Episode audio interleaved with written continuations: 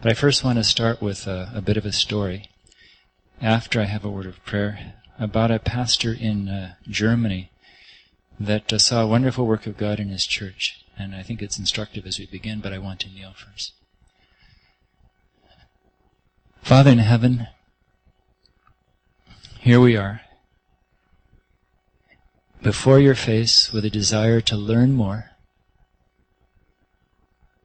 expressing a desire to be revived and expressing a desire to to be so filled with your love and so compelled by the inner promptings of the Holy Spirit that we would go out and seek those who don't know you, that we would, Father, try to make a difference for those who are less fortunate.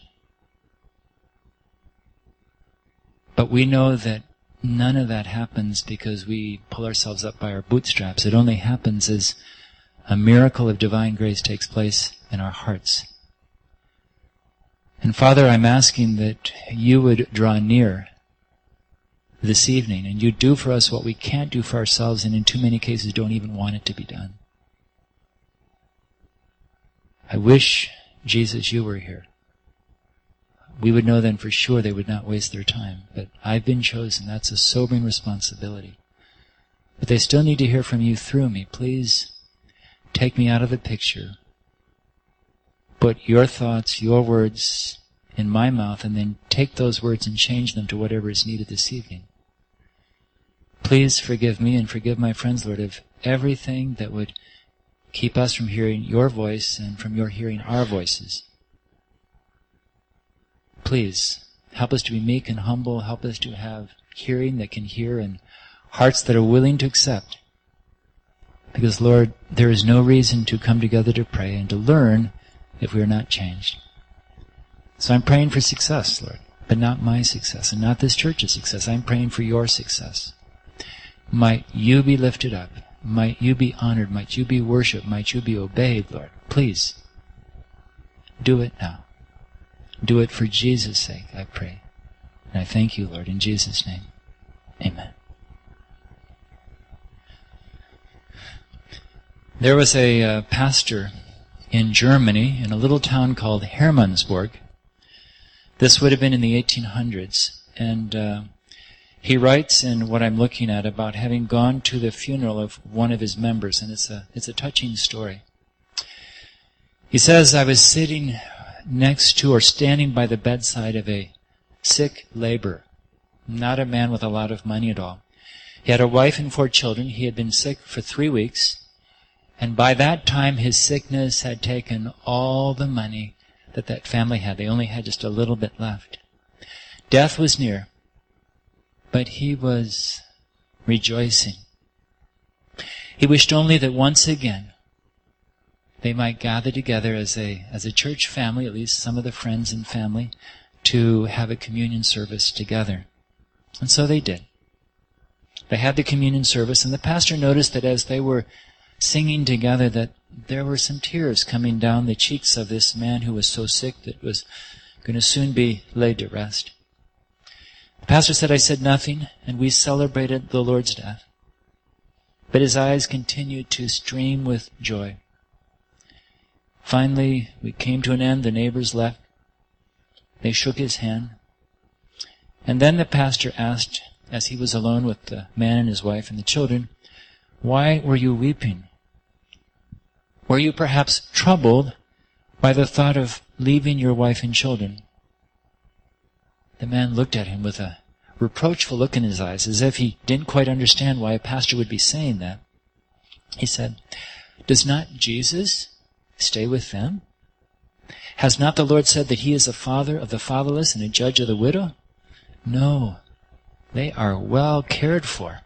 I have prayed the Lord that he will be their guardian. Is it not so, wife? You are not troubled. You are not afraid. You believe in Jesus. Surely, she replied, I believe in Jesus. I believe in Jesus. Why then are you weeping? asked the pastor for joy. Because I'm thinking if it was so beautiful here, how beautiful it will be someday up in heaven. Then he motioned to his wife. And he pointed to a little saucer, and she went and took a little plate in which there were just six small coins. all that remained of his store. And he explained, he said, This is all that is left after the funeral expenses are paid for. This is all that our family has left. But we have talked it already, and we want to give it so that others can know about Jesus before they die. We want to give all the rest that we have. And what remains for you? asked the pastor. She responded, The Lord Jesus. the Lord Jesus. He is very good and he is very rich. Actually, it was the man that said those words. So I took those six coins and laid them in the mission box as a great treasure. And he said, I must say that it was a struggle for me to later use them, as he requested, knowing this was all the money that this poor man had. When this pastor came to his little town, it was not a very spiritual church. Uh, it wasn't an Adventist church. This was in the 1800s. Uh, it was a Lutheran church. And one time when his father had been pastor, they'd actually noticed a, a bottle of alcohol being passed down the aisles uh, during or down the pews. And so it was a, a very troubled church. But when he finally came to the ministry of that church, he began to pray for the members. Um, in his younger days, he'd been athletic, he'd been strong, he had been uh, very good as a student, but he had been lectured right out of his belief in God. And then finally, listening to the Bible being read, he had returned to God. And it's interesting as sometimes happens. Instead of, you know, life being easy, suddenly he developed an illness where he had great difficulty uh, and had a lot of pain, and that remained with him the rest of his life. And because of that, he wasn't always able to sleep at night, but instead of pining and complaining, he spent the time he could not sleep praying. And so as a pastor, he began praying for his church. And as a result of those prayers, there began a 17 year period of continuous revival. Now it's interesting, when he came to the, uh, to the church, he had a, a bit of a, well, first of all, as I said, he was constantly praying for his members. Secondly, uh, he talked to the members and he, he asked them to do a couple of things for him. First of all, he said, I am committed to knowing and only doing God's will. He said, I promise you that whatever happens, I'll do my best to know what God's will is and to do that. And he said, I beg that you would make the same commitment, that in every area of your life, every day of the year, this is Dan's paraphrase, that you would promise to always want to know God's will in order to do it. That was his first request. The second request was he said, I'm convinced that God can only bless a pure and clean church. And I'm asking that all of you would make a commitment to lead as clean and as pure lives as you possibly can. He also asked one other thing, and that is, he said, it won't always be easy. And he was a living embodiment of, of a ministry that wasn't easy. But he said, I promise not to abandon you when the going gets tough. But you must promise not to abandon me either. And so they began. You know, this, this, this participative ministry where they made a commitment to live in a certain way and he made a commitment to lead in a certain way and God truly began blessing. Now it's interesting, this will be of interest to, to Judy and Julia and those of you that work with ASAP, and I think there's maybe someone here from AFM, maybe more, that he was also convinced that a healthy church was a mission driven church. And though he lived in the middle of nowhere in Germany and it was just a small church without many funds, he decided that they would buy some land and, and uh, actually they bought something with a house and they began training missionaries to go to Africa as missionaries. Remember, this is just a small church, no, no great resources, but just convinced that a healthy church is a busy church for Jesus. Did you hear me? And so they trained, and eventually uh, it was time to send the missionaries. And there was quite a few of them. I think there were 16 going. And uh, they looked into the cost to send the missionaries and discovered that actually was so expensive they could build their own boat to send the missionaries. So the pastor made it a matter of prayer and he got someone to build the boat for him and they made fun of him but he said god instructed noah to build a boat. God can help us build a boat. And they did just that. It was called the candace uh, after the ethiopian queen you know that uh, that we read about in the bible. And since they were wanting to go to ethiopia that's the name they gave it. And uh, so they built this boat. They sent the people off. For a while it disappeared. And the members came and said, What are we going to do if, if, if, if everyone is lost? He said, We will repent, we will rebuild, and we will resend more missionaries because he was so convinced that there was a direct connection between God's blessing and God's work, you know, in the community and in the world. Um, the boat eventually arrived, and before he died, they actually had uh, about multiple mission stations in Africa. They had a work going on in in India as well. He had a missionary publication which people begged him to publish, and by that time there were between 13 and 14,000 subscribers all over the world. And it's fascinating because as he would pray and ask God to bless, even though there weren't many resources there, invariably the money would come for whatever God wanted. Uh, I've read a lot of the story of Hudson Taylor and, and George Mueller. And you find that in their lives, they often would pray, and, and God was never late, but he was often not early. Literally, George Mueller often said, Lord, we don't have money to pay today. And then the next day, and this would go on for months at a time. If you, if you think that George Mueller had an easy time, you're mistaken. Read the story, read the narratives. But in Pastor Harms' case, Lewis Harms' case, uh, God always seemed to provide ahead of time. And he was convinced that it was God's will, God would provide. And uh, so, for example, when he decided how many missionaries to send, it wasn't based on the funds in hand, it was based on the need. But he also didn't believe in, in begging, so he didn't ask people for money, and he didn't believe in debt. So God always brought it ahead of time somehow. So uh, there's a picture of a church that, that didn't have a lot of potential, but the pastor said, here's some things that are important. One, we want to know and do God's will. And he asked them to do that, and they made a commitment. And if all of you were to do that in this church, what a blessing, you know, it would bring. Secondly, he said, you know, God will only bless a pure and clean church. And that is still true in our day just as much. And if we would all make individual decisions, if we would all be committees of one, committed to lead pure, clean lives, it would make a wonderful, wonderful difference. And then uh, he chose to be busy uh, for Jesus. And as I will share with you in a moment, it makes a wonderful, wonderful difference in the health of a church. Tonight, uh, for those of you that were here last night, you know kind of where we are. For those of you that are here for the first time, the first night we talked about the need of revival. It is our greatest and what? Most urgent of all our needs, right? Should be our first work. Um, it's sad that the Pentecostal experience has not continued. Pentecost should be the norm, not the exception, right? And uh, by the Lord's grace, you can experience that right here. I'm convinced of it. We must not have the sin of unbelief, okay? We must, you know, believe on the one hand what God says about how we should live, but then secondly, we should also believe that what God has promised He can bring. Um, the second night we talked about the pursuit of revival, and I pointed out to everyone that Ellen White says it's our work, and then she lists four things. It is our work by, first word is confession, the second word is humiliation, the third word is what?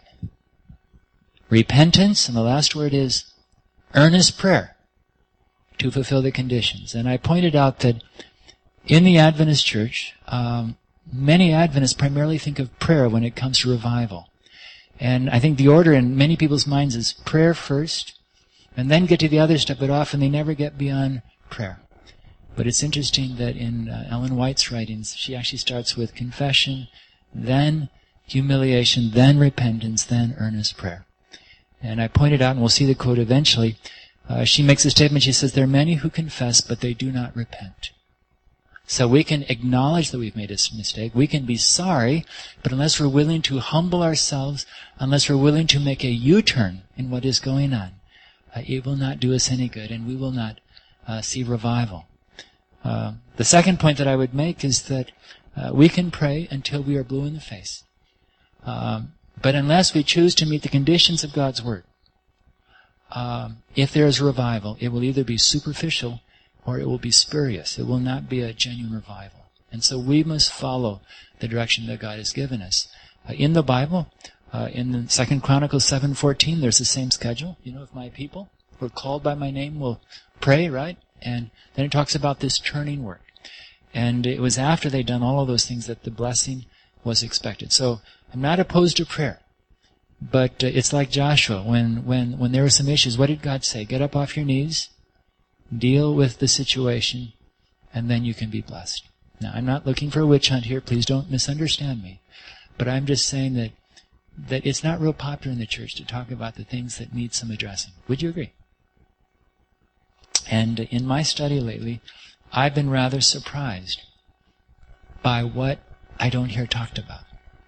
You know, I thought I'd read the, the writings of Ellen White quite a bit, but I discovered if you start at the bottom of the list instead of at the top of the list with the CD-ROM of her writings, uh, there's a lot of stuff you don't read about in, in, in a lot of the books. So, taken upon myself to learn more of that, and it's been a blessing. Now, we are at the point of this evening, the, the, the talk is on what's to confess. And I want to talk about two things. Number one, we are exceptionally blind to our real condition. Uh, I'm not going to take the time to have you turn in the Bible to the story, but the story of the rich young ruler is very instructive. Here was a person who was held in high regard by the religious authorities and the leaders of his day. We know that he was praying, he was fasting, he was going through all the ritual kinds of things. We know that he was sincere, and we know that he had a longing to be closer with Jesus, right? We know that from the story because when he turned down Jesus' gracious offer, he turned away what? Sorrowing. Why? Because he realized that something had to change. Either he had to, to go back and realize that something was going to be missing, or he was going to have to have a, an abrupt break from his past and take on a, a mode of living that might not be respected. And it was a very real issue. Um, just this week, I, I read a statement from Ellen White where she talks about the fact that the religion of Jesus was not respected by the Jews at all. Um, they thought that his religion was worthless because theirs was about appearances, his was about meekness. And so this rich young ruler who was probably into appearances, suddenly confronted with the idea that your religion is of the heart, not the outside, uh, it was not something he could live with. And so he comes and asks Jesus, you know, what is it that I lack? And Jesus asked him some questions, right? Jesus asked him about five of the commandments. And, um, and he listened and he answered, he says, I kept all of these things from my youth, right? I bet he was feeling pretty good about it. And then Jesus said, there's only one thing that you lack. And I imagine he said, well, finally I'll know the secret. And Jesus said what? Sell everything that you have. Okay? Give to the poor, and then follow me, right? Now, which commandments did Jesus skip? The what? And the last one. Okay? Jesus only mentioned five through nine. Which one would we typically say that, that he was breaking? The last one, the one about covetousness, right? Um, but I think that's a story where the significance is not what Jesus said, it's what he left unsaid.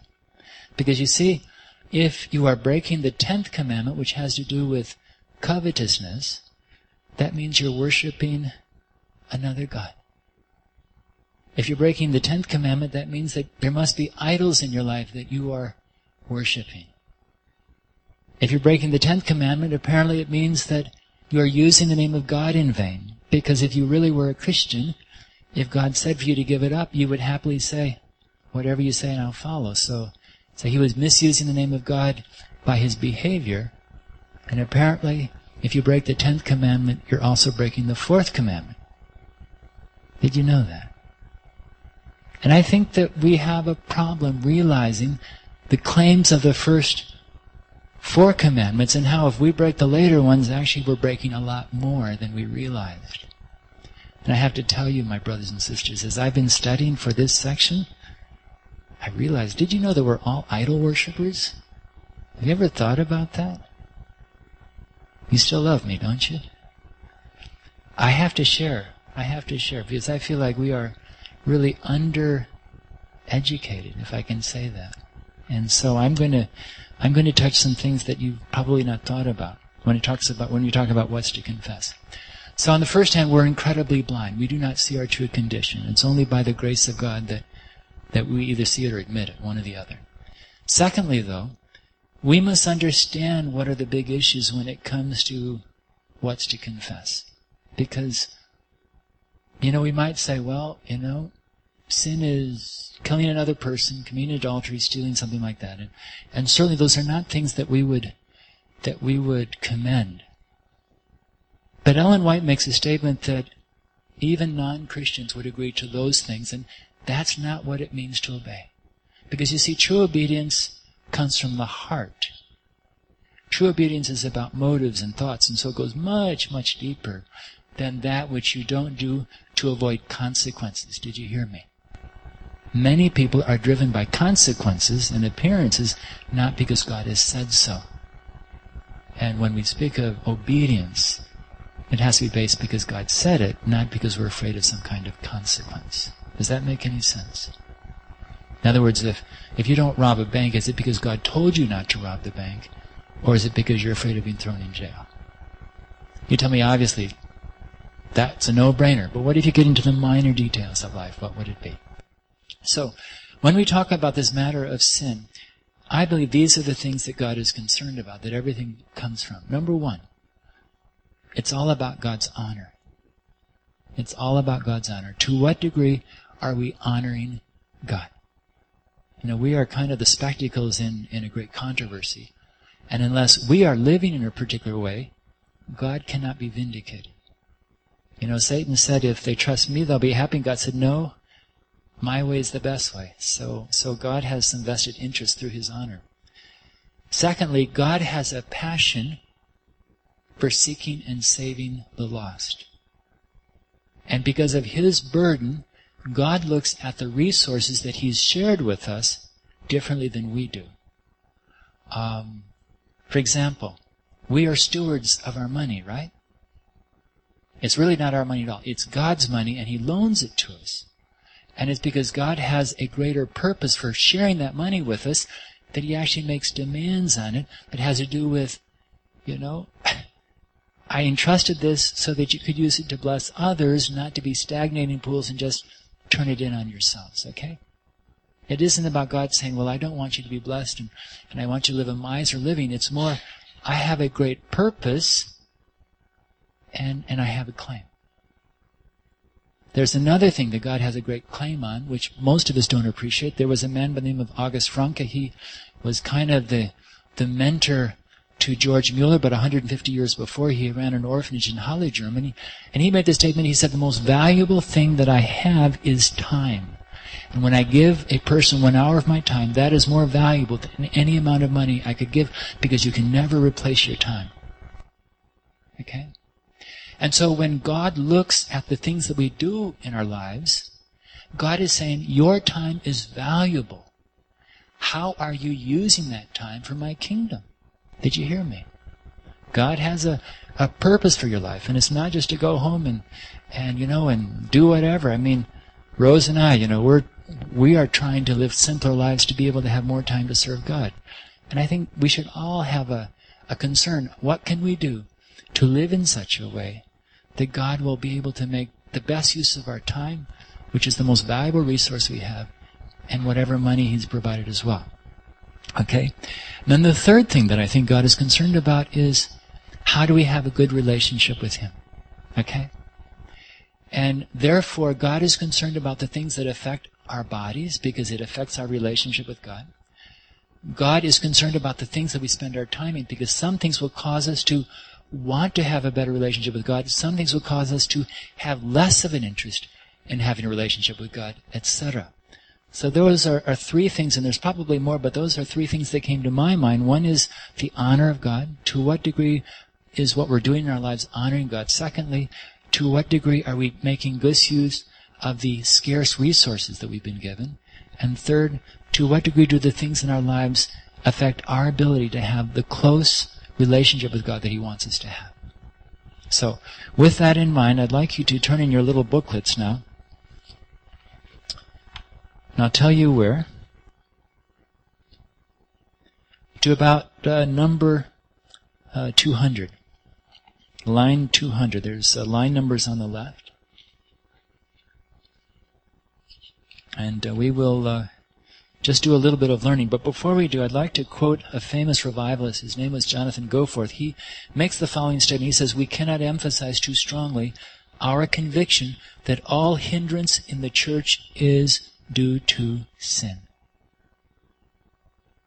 He said, we can't say this too strongly, that all hindrance in the church is due to sin. Uh, if you look at the history of revivals, you discover that they develop different ways. Um, some of the people had what I would refer to more as preaching-based revivals. Uh, the, revi- the, revivals that occurred in 1857 in our country were prayer-based. Uh, Jeremiah Lanphier uh, felt convicted after praying much that he was to start a, a noon prayer meeting in a church in in uh, New York, and eventually that revival just went on and went over the ocean, etc. Uh, other revivals took different forms, but some of the people, and I believe the revivals that were most enduring, were the revivals that began with an awareness of sin, confession, and seeking to be right with God. And I believe that that is the kind of revival that God wants us to have. Now, today we're talking about, or this evening we're talking about what's to confess. But tomorrow night we're going to talk about reveling in God's mercy. We're going to talk about how God transforms us, those kinds of things. So please don't think that I'm obsessed with this part of it, but it's a very necessary first part because you cannot appreciate your salvation unless you realize the pit in which you find yourself. Okay? So that's where I'm going. Now, Another person, the last name you recognize, I don't know if you know the lady, her name was Susanna Wesley. She actually gave the following definition of sin. And then we're going to look at the Bible. She said, whatever weakens your reason. Okay, let me repeat that. It's not in your booklet, unfortunately. Whatever weakens your reason, impairs the tenderness of your conscience. In other words, makes your conscience less conscious, less uh, sensitive, obscures your sense of God or takes off your relish of spiritual things. So whatever causes you to have less an interest in God, in short, whatever increases the strength and authority of your body over your mind, that thing is sin to you, however innocent it might be in itself. Okay? She basically said, there are things that are perfectly innocent. But if they develop such an attraction in your life and they begin to consume so much time in your life, those will eventually no longer be innocent and right. Those have become an idol. And I think that we all suffer with idols as a result. Okay? It's not that things are necessarily inherently wrong, but you have to ask yourself the question when everything is said and done, to what degree do you want to spend more time praying? To what degree are you more motivated to serve God, you know, in the neighborhood? those really are the things that you should consider when you're evaluating your life. So we want to uh, to look at a few things in the Bible, and then we're going to look at some quotes of Ellen White uh, with the limited time that we have. So the uh, when when we talk about what is sin, what is the perhaps the most famous text in the Bible on that subject? What's the verse that comes to mind? What exactly? Sin is the transgression of the law. That's found in 1 John 3 4. We're not going to look at that, but uh, that's correct. Now look at James chapter 4, verse 17. James chapter 4, verse 17. I want to lay a foundation. It says there, Therefore to him who knows to do good and does not do it, to him what? It is sin. So if we know something and we choose not to do it, James clearly said that becomes sin. And if you look at the parables, what you discover, it's not so much what people did that's the problem, it's what they left undone. Okay? It's what they left undone. It's not what they did. It's what they left undone that becomes the problem. So when James said, Now to him who knows but doesn't do it, to him it is sin, that is absolutely true. Romans 14 verse 23. Romans 14 verse 23. It says there, But he who doubts is condemned if he eats because he does not eat. For whatever is not from faith is sin. The point there, I believe, partly being we can pretend to be good for all the wrong reasons. Okay? We need to do what we do as a result of our worship and our relationship with God. So whatever is not of faith is is sin. Okay? Um, obviously, there's the Ten Commandments. We've already mentioned the Ten Commandments. Um, and I'm going to just, we're just going to go through now some things in, in the quotations, if you're willing. And, uh, and we will see uh, what she has to say on the subject. Notice 225. 225. The sin which is indulged to the greatest extent and which separates us from God and produces so many contagious spiritual disorders is what? Selfishness. That is the greatest sin, and that's the one that the rich young ruler stumbled over. There can be no returning to the Lord except by self denial. Okay? If you want to return to God, self denial is definitely a part of that pathway. And uh, you can you can read about the need for that in various places in the Bible. Notice uh, the next one, line 236. Self exaltation and pride of position and self importance were the sins of Satan in heaven. True religion dies out of the heart where these take possession and are developed in the character.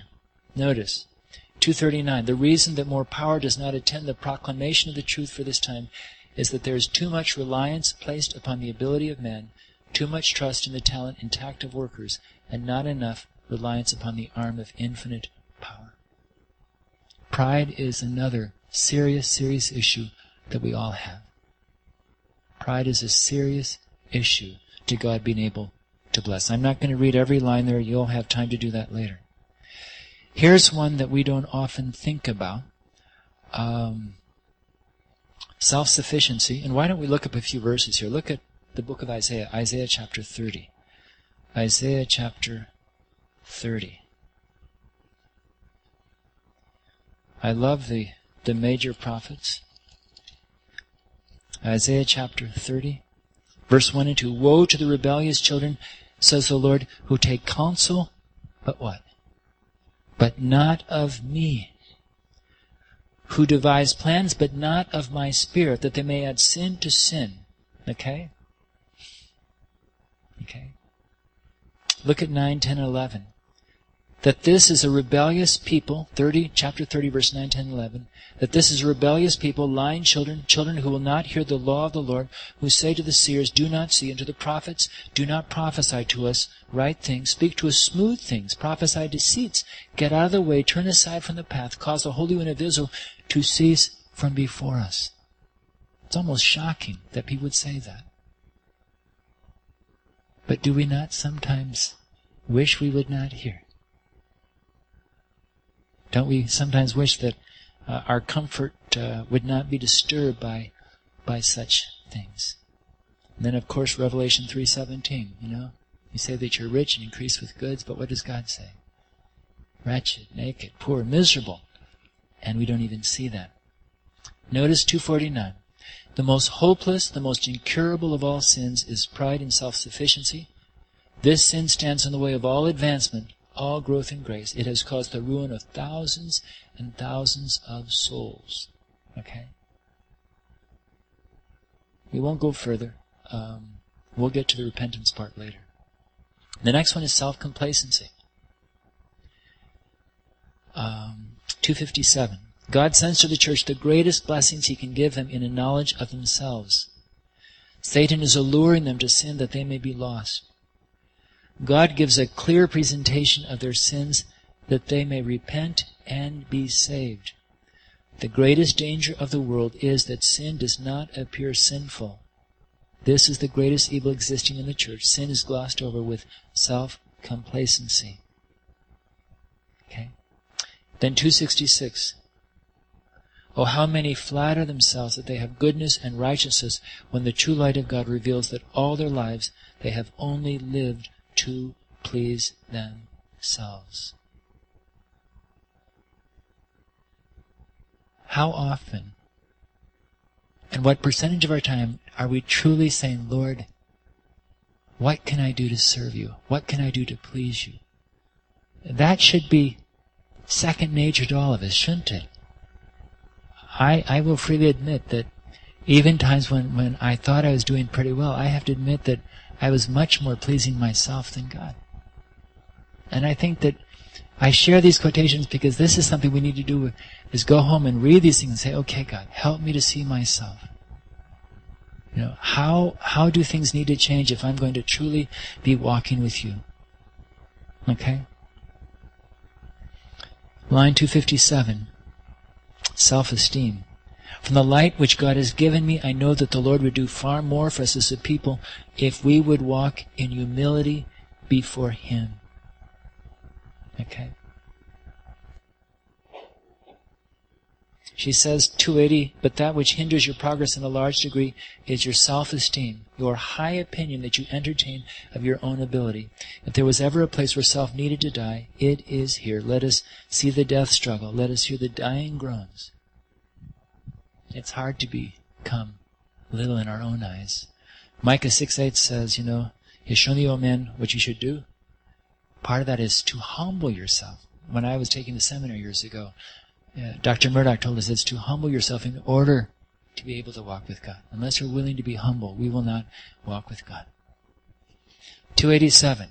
You would be surprised if I didn't list this one. We need to learn that indulged appetite is the greatest hindrance to mental improvement and soul sanctification. With all our profession of health reform, many of us eat improperly. Okay?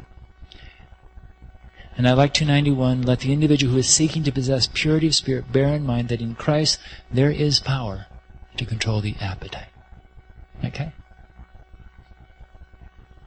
Now, I'm not throwing stones for the joy of throwing stones. I'm just saying this is this is these are the things that are impacting either our ability to honor God, our ability to go and serve God, our ability to have a relationship with God. And she says indulge appetite keeps us from having the close relationship.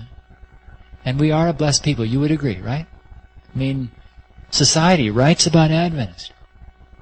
But my brothers and sisters, if you pull back the covers, we're not doing nearly as well as we should. Would you agree? Yeah. We're not doing nearly as well. Not throwing stones. I'm saying all of you need to go home and say, God, please help me to see things as they are. Then, withholding means. Malachi 3, 10, and 11. Uh, you know the verses about, you know, people were asking, why aren't you blessing? God says, because you're robbing, you're withholding. Here's the quotation. 295 Men are robbing God, and with self complacency they look up and say, Wherein have we robbed thee? The answer comes in tithes and in offerings. There are men in the ranks of Sabbath keepers who are holding fast their earthly treasure. It is their God, their idol, and they love their money, their farms, their cattle, their merchandise better than they love their Savior who for their sakes became poor. 301 at the end. Will such have the well done spoken to them? No, never. The irrevocable sentence, depart, will fall upon their startled senses. Christ has no use for them. Pretty serious words. Pretty serious words.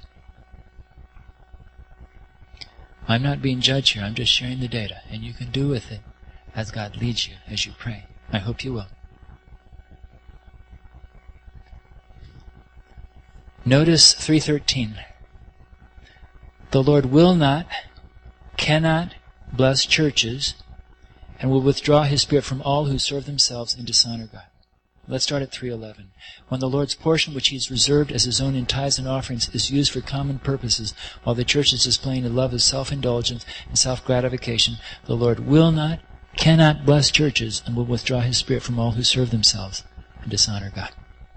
It says, God will not, and cannot bless churches. Serious words, would you not agree? Look at the next one quarreling and relational differences. A sleepy, Christless church quarreling and surmising evil will have no reward and need look for no revival unless its members repent and do the first work.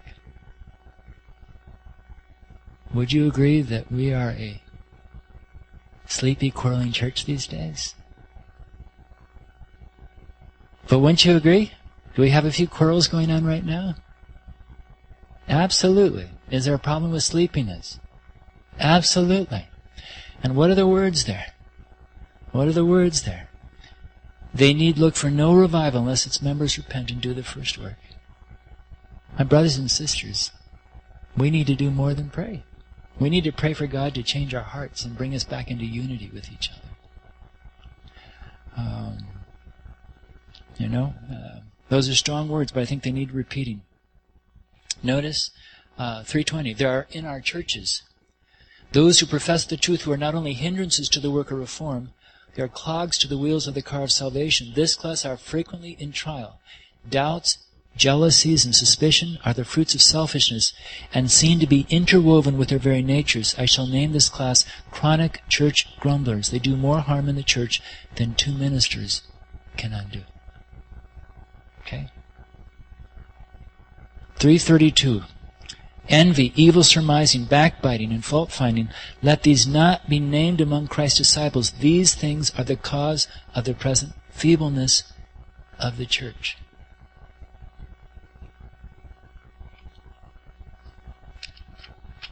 There's more. Ungodly amusement. Please understand. Please understand that God has a concern about how some things affect our desire to serve Him and our ability to serve Him. And I believe that's where some of this comes in. Speaking of a time of revival, 341 in every school, Satan has tried to make himself the guide of the teachers who instruct the students. It is he who has introduced the idea that selfish amusements are a necessity.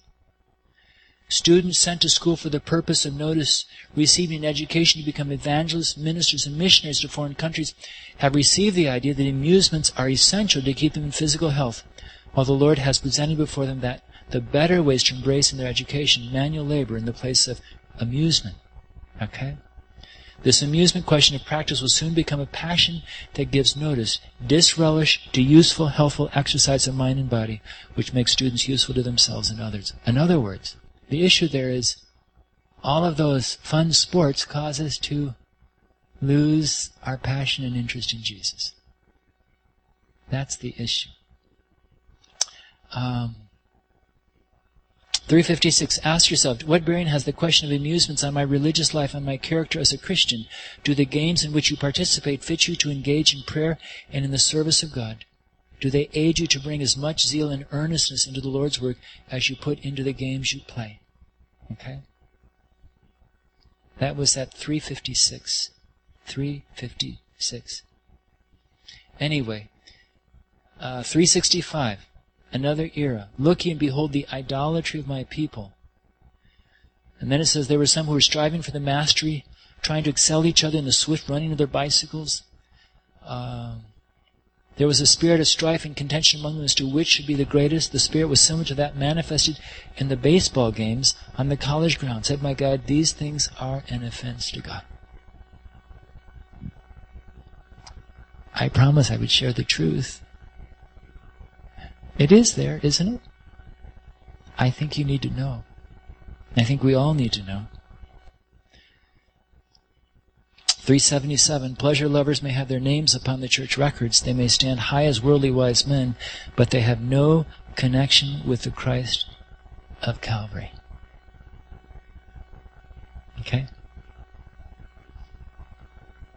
We continue. Much to think about. And then there's the matter of compromise. 385, there's still, with, as with ancient Israel, a constant tendency among the professed people of God to depart from the Lord's instructions and to imitate the customs and practices of worldlings. 391, when the church rebukes fashionable follies, demoralizing amusements, extravagance, and self-indulgence. When Christianity is spiritual, positive, earnest, and aggressive, then the opposition of the world will be excited. As someone said, the world can't hate us because to hate us it'd have to hate itself because we're so much like the world. Okay? Anyway, ungodly influence refers to the influence we have on others. I don't think I'll take the time to read that. But when we choose not to serve God completely, uh, we become responsible for what others have done. Actually, um, 405, when a man who has had great light, who's supposed to be led and taught by God, turns out of the way because of self-confidence. He makes false paths for his feet. He follows crooked practices, and many who have admired the supposed nobility and integrity of his character follow his example, thinking that the Lord is leading him. The false step he took resulted in thousands of false steps. Okay? So what we do has influence on others, and we become responsible. Okay? Now, 419. 419. There are many who do not make an entire surrender. They do not die to self, that Christ may live in them. They adopt his name, they wear his badge, but they are not partakers of his nature. Okay? 423. Almost Christians, yet not fully Christians. They seem near the kingdom of heaven, but they cannot enter there. Almost but not wholly saved means to be wholly lost. No such thing as almost. Almost is wholly lost. Notice. 426. When you give up your own will, your own wisdom, and learn of Christ as he has invited you, then you shall find entrance into the kingdom of God. Entire unreserved surrender he requires. Give up your life to him to order, mold, and fashion. Take upon your neck his yoke. Submit to be led and taught as well as to lead and teach, etc. God is looking for entire surrender. 423. This kind of sums it up. Why the Christian life is so difficult to many is because they have a divided heart. And as I have studied the Bible, as I have studied the writings of Ellen White, I am convinced the reason that there's such a struggle for victory is because there's partial surrender. There's repeated statements that victory is only possible when we make an unreserved, complete surrender to God. Now, this is uh, this is kind of where we, we come to the end of what I have in the booklet, but I wanted to just share one other one. Another year has now passed into eternity, line 440, with its burden of record. And the light which shone from heaven upon you was to prepare you to arise and shine, to show forth the praises of Him uh, to the world as His commandment keeping people. You were to be living witnesses, but if no special endeavor of a high and holy character bears testimony before the world, if no higher effort has been made than that which is seen in the popular churches of the day, then the name of God has not been honored and his truth has not been magnified before the world. Okay? Starting just down a little ways, if they have had no greater appreciation of the manifest power of God than to eat and drink and rise up to play as did ancient Israel, then how can the Lord trust his people with rich and gracious manifestation? if they act directly contrary in almost every respect to the known will of God, and are found in carelessness, in levity, in selfishness, in ambition, and pride, corrupting their way before the Lord, how can He give them another outpouring of the Holy Spirit? Now, I'm going to share just three more little thoughts, and then and then we're going to have some time for prayer. Um, I found this recently. I'm sure there's some people who may have read it, but I would never read it quite this way. This is getting really personal. Will you forgive me for being really personal now? You will? Or you're going to hear it anyway, whether you'll forgive me or not. I then saw a lack of cleanliness among Sabbath keepers. I saw that God would have a clean and holy people, a people that He can delight in. I saw that camp must be cleansed, or the Lord would pass by and see the uncleanness of the children and would not go forth with their armies to battle. I saw that God would not acknowledge an untidy and unclean person as a Christian. His frown was upon such. That has to do with God's honor. God is saying, unless you choose to live in a way that honors me, even by your appearance and by the way you live, God says, I can't really claim you as mine. Or in other words, I can't really bless you to the degree that I want to. Remember the children of Israel, they were told to keep the camp in a very orderly and, and tidy way? Nothing has changed in our day in terms of what God wants us to be as His people. Uh, that's from, uh, it, I think it's in a couple of places, but I have it from 1 BIO. Oh, I think that's the biography, 291, where she's quoted. And then here's another one that I found interesting. She's speaking of knickknacks. I'm getting very personal. Okay? If the room is decorated with these little ornaments and you would have an eye single to the glory of God, let these little idols be put away. But if this cannot be done and these ornaments must be exposed for your admiration, then handle them expeditiously. Do not take them up one after another as you dust them, dream over each one, etc. Why? Because they're taking the time that God wants you to have to serve Him, and they originally took the money that He had in mind as well. And she actually says that that the cause of God is hurting because we have idols around our houses that are unnecessary. I want revival. And I really believe that the things that I've talked about are things that are standing in the way of God being able to bless the church. Um, either that or we have to say we just choose not to believe what she says. Because I have quoted you directly. Now here's another one. Uh, when where I was this past weekend, I made a statement. I hadn't seen this yet, but it was a blessing. Um, I made the statement: instead of cutting programs these days, we need to cut our personal expenses to make sure things can continue going forward. And she says the following: Mission work must not cease because of limited means. Let every church member practice self-denial. In other words, God has a higher purpose for our financial resources. The Word of God gives the commission, go into all the world and preach the gospel to every creature. There is no restriction, no limit to the work. But there's the promise, lo, I'm with you always. Now listen to this. Abridge the work, limit your labors, and uh, limit your labors, and you remove your helper. Let me repeat that shrink the work, stop trying to serve, and she says you literally lose God from being your helper. Let me repeat it again. Abridge the work, limit your labors, and you remove your helper. The sickly, unhealthy state of the church reveals a church afraid to work, fearing that self-denial will be required. The presence of the Lord is ever seen where every energy of the church is aroused to meet the spiritual responsibilities. But many of the churches who have had the light of present truth are dwarfed and crippled by the evils existing in their midst, by the selfishness cherished by spending on self that, that which should have been given to the Lord, etc. Okay? And, and she goes on, the Lord looks with sadness upon those who are serving their idols with no care for the souls perishing. He cannot Bless the church who feel it no part of their duty to be laborers together with God. I want the blessings of God. I don't care, and I'm grateful I'm married to someone who feels like I do, that whatever it means, we want it by the grace of God. And I know that many of you do too. And I believe that the church that takes to heart some of the things that I've talked about, and 99% of what I've talked about is right here in this booklet, if we will make it a matter of prayer and say, Lord, open our eyes and help us to see where we stand. And we confess and say, Lord, it's true. We'll talk about what to do with, with, you know, what we learn tomorrow night. But if we will do our part and say, God, it's true. I've been, I've been living for myself. I've been living in such a way that, that it's really been dwarfing my relationship with you. I haven't been living a way that was truly seeking your honor in every way.